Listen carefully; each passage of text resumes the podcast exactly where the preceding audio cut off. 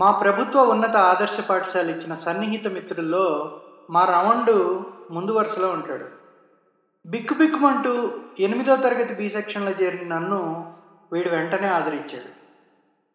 ఆ రోజుల్లో మా స్నేహాలు మొదట మనిషి గుణగణాలని బట్టి కాక వారికి వచ్చిన మార్కుల్ని బట్టి మొదలయ్యేవి. దాని తర్వాత కొంతకాలానికి స్నేహాలు స్థిరం అవ్వడమో లేక ఒడిదుడుకులకు లోనవడమో జరిగేవి. వీడు ఏడో తరగతిలో ద్వితీయ స్థానంలో వచ్చిన ప్రథమ స్థానంలో ఉన్న మల్లిగాడికి వీడికి మార్కుల్లో తేడా ఓ వంద మార్కుల పైన. అప్పటిదాకా మా మల్లిగాడు ఎదురులేని మనిషి అన్నమాట. ఆ మార్కుల తేడా వీడి మనసులో చాలా బలంగా నాటుకుపోయింది. నేను ఎనిమిదో తరగతిలో చేరంగానే మొదట నాకు వీడు చెప్పింది ఏంటంటే, వాడికి మూడేళ్ల సమయం ఉందని, ఆ మూడేళ్లలో కష్టపడి చదివి పదో తరగతిలో ప్రథముడిగా నిలుస్తానని. దానికి తగ్గట్టే ప్రణాళికలు వేశాడు వీడు. ఎనిమిదో క్లాస్లో నాతో చాలా పోరాడాడు, నన్ను తెలుగు బదులు సంస్కృతం తీసుకోమని. అలా తీసుకుంటే పదో తరగతిలో మంచి మార్కులు వస్తాయని చెప్పి. కాలం జరిగే కొద్దీ ఓ మనిషిలో వచ్చే అద్భుతమైన మార్పుని దగ్గర నుంచి వీక్షించడం అదృష్టమైతే, నేను కూడా అట్లాంటి అదృష్టవంతుల్లో ఒకడిని. ఎందుకంటే వాడి మార్పుకి ప్రత్యక్ష సాక్షి నేను. పాఠ్యాంశాల మీద ఏమన్నా సందేహాలుంటే వాటిని ఉపాధ్యాయుల వెంటబడి వెంటనే తీర్చుకోవడం, అంశాల మీద వేర్వేరు పుస్తకాలు చదవటం వీడిలో వికాసాన్ని బాగా పెంచాయి. ఆ వికాసం వల్ల వీడు మా లిటరసీ అసెంబ్లీకి సెక్రటరీ అయ్యాడు. ఇంకా అద్భుతమైన వక్తగా కూడా మారాడు. అందులోనూ వీడి కథలు చెప్పడంలో నాకన్నా దిట్ట. మీకేమో సురేష్ కృష్ణ రాసిన భాషా స్క్రిప్టు, దాన్ని Bible of all modern scripts అంటారట. అది ఈ మధ్యనే పరిచయం అయ్యుండొచ్చు, కానీ నాకు మా రమణుడు ఎప్పుడో పరిచయం చేసేసాడు నారపనేని వీరాస్వామి అండ్ సన్స్ని. నారపనేని వీరాస్వామి గారు వీళ్ళ తాతగారు. ఆయనది నెల్లూరులోకెల్లా పేరుగాంచిన పండ్ల వ్యాపారం. నేను నోరు తెరుచుకొని వినేవాడిని మా రమణుడు చెప్పే సంగతులు. ఎలా వాళ్ళ నాన్నగారు లక్షలాది ఆస్తులు వదిలేసుకొని కుటుంబం నుంచి బయటకు వచ్చేసి సింపుల్గా బతికేస్తున్నారు అని. నెల్లూరులో పెద్ద బజార్ నుంచి కామాటి వీధికి వెళ్ళే మొదట్లో వాళ్ళకొక పండ్ల కొట్టు ఉండేది. అది నడుపుతూ వాళ్ళ నాన్నగారు వీళ్ళు ముగ్గురు అన్నదమ్ముల్ని చదివించుకునేవాళ్ళు. ఆయన్ని చూడాలనే కోరిక వెంటనే కలిగేది కూడా నాకు. ఆయన నన్ను చాలా ప్రేమగా పలకరించేవాళ్ళు. మా స్నేహితుల్లో చాలామందికి తెలుసు నేను ఆయన్ని ఇప్పటికీ నాయన అనే పిలుస్తానని. ఇప్పటికీ నెల్లూరు వెళ్తే నేను కలిసే వ్యక్తుల్లో ఆయన ఒకరు. ఇక పువ్వు పుట్టగానే పరిమళించినట్టు వీడు పుట్టుకతోనే పెదరాయుడు, ఇంటికి పెద్ద కొడుకు. మళ్ళీ వాళ్ళ అమ్మగారికి కుమార్ అయ్యాడు ఆడపిల్లలు లేక. వీళ్ళ అమ్మగారేమో మహా స్ట్రిక్ట్. నేను అంత దూరం నుంచి వచ్చి వీడు చదువు కాజేస్తున్నానని ఆవిడ నమ్మకం. అది కొంత నిజం కూడా. వాళ్ళ ఇంటికి వెళ్ళి నాకు వాళ్ళ కాంపౌండ్ వాల్ గేట్ దగ్గరే వాళ్ళ అమ్మగారు కుమార్ ఇంట్లో లేడురా అని చెప్పేవాళ్ళు. ఈ లోపలే మా వాడు బాల్కనీలోంచి నాకు చెయ్యి ఊపేవాడు.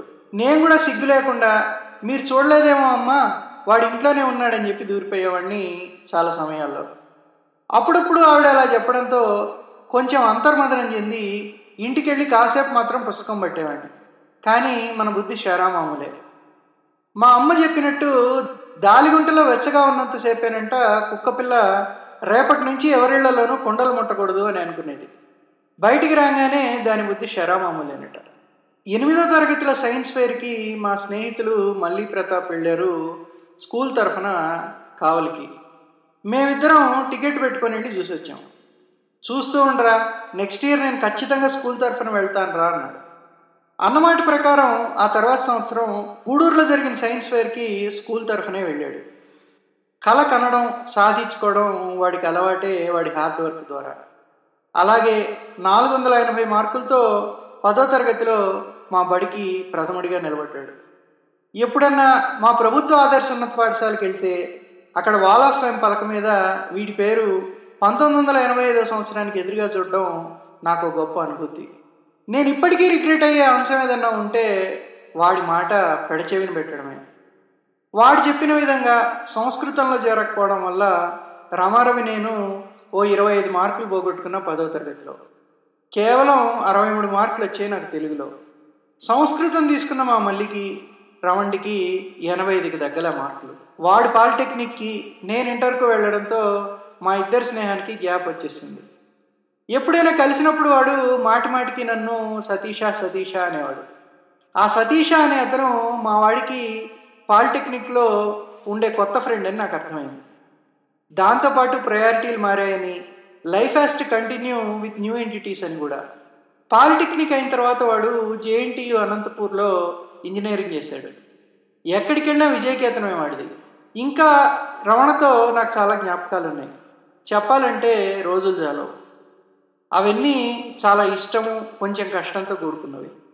అప్పుడప్పుడు మల్లిగాడు మా రమణ మధ్యలో నేను నలిగి మా అన్సరు లక్ష్మీపతులతో కలిసి తృతీయ ఫ్రంట్ ఏర్పరిచిన తూచంటూ ఆ తృతీయ ఫ్రంట్ని రద్దు చేసి వీడి వైపే దూకేసేవాడిని. అలా ఉండేది వీడి మాటల చమత్కారం, మళ్ళీ మా తృతీయ ఫ్రంట్ యొక్క దొర్లుడు పుచ్చకాయ వ్యవహారం. నేను అందరితో ఎక్కువగా తిరిగిన స్నేహంలో ఎక్కువగా వీడి వైపే మొగ్గాను. మా అమ్మ చేసే చేపల కూర నేను కొసరి కొసరి వడ్డిస్తుంటే తినడం వీడికి చాలా ఇష్టం. అసలు చేపల కూర మీద పేటెంట్ మా అమ్మకే ఇవ్వాలంటాడు వీడు. మా రమణ్లో ఒక స్టోరీ టెల్లర్ దాగున్నాడు. మా పదో తరగతిలో అనుకుంటా చందమామ ఒక సంచికలో ఓ బొమ్మ ఇచ్చి ఆ బొమ్మకు దగ్గర కథ రాయమన్నారు. ఆ బొమ్మలో ఒక సింహము, ఒక పిల్లి ఒక రాజమందిరిలో ఉన్నట్టు కనబడుతున్నాయి. అడవిలో క్రూరమైన సింహాన్ని అడ్డు తొలగించుకోవడానికి ఒక తెలివైన పిల్లి సింహంతో నేను రాజమందిరానికి ధైర్యంగా వెళ్ళగలను, నువ్వు వెళ్ళగలవా అని పందెం వేసి సింహాన్ని రాజమందిరానికి రప్పిస్తుంది. అక్కడ రక్షక భటులు ఆ సింహాన్ని చంపేస్తారు. ఇది వాడు రాసిన స్టోరీ. ఆ స్టోరీ ఎన్నికయ్యి వెంటనే ప్రచురింపబడింది. ఈ మధ్యనే అనుకుంటా ఆ సంచిక వెతికి వాడికి ఆ లింక్ కూడా పంపించారు. అందరం కలిసి ఫోటో తీయించుకుందాం అనేది వాడి ఐడియా పదో తరగతిలో. అలా ఫోటో తీయించుకొని నెల్లూరుకే తలమానికమైన జైహింద్ మిఠాయి అంగడిలో గులాబ్ జామున్ తినాలని మేమంతా ప్లాన్ వేసాం. మేము వెళ్ళిన రోజున ఫోటో స్టూడియో తెరవలేదు, కానీ గులాబ్ జామున్ మాత్రం తిన్నాం. ఆ తర్వాత ఫోటోకి నేను ఎందుకో వెళ్ళలేకపోయా. అన్సరు, రఘు, చందు, పతి వీళ్ళందరూ వెళ్ళారనుకుంటా. ఆ ఫోటో చూసినప్పుడల్లా నేను వెళ్ళి ఉండాల్సింది అనే దిగులు కలుగుతుంది. అప్పట్లో వీడు వీడి పీడిఎస్ భావజాలం అంతా నా మీద రుద్దేవాడు. నో దేవుడు, నో గుడి, సమసమాజం అంటూ. ఒకసారి మేము కావలికి కూడా వెళ్ళాము వాళ్ళ సమావేశాలు చూడడానికి. వీడి నో గుడి అనే గోల నేను భరించలేకపోవడం, అన్నిటికీ వీడు రుజువు చూపించరాని దబాయించడం, మళ్ళీ వీడి వాదనాపటి ముందు నేను పదే పదే ఓడిపోవడం చూసిన మా భౌతిక శాస్త్ర ఉపాధ్యాయుడు నాకు సలహా ఇచ్చాడు.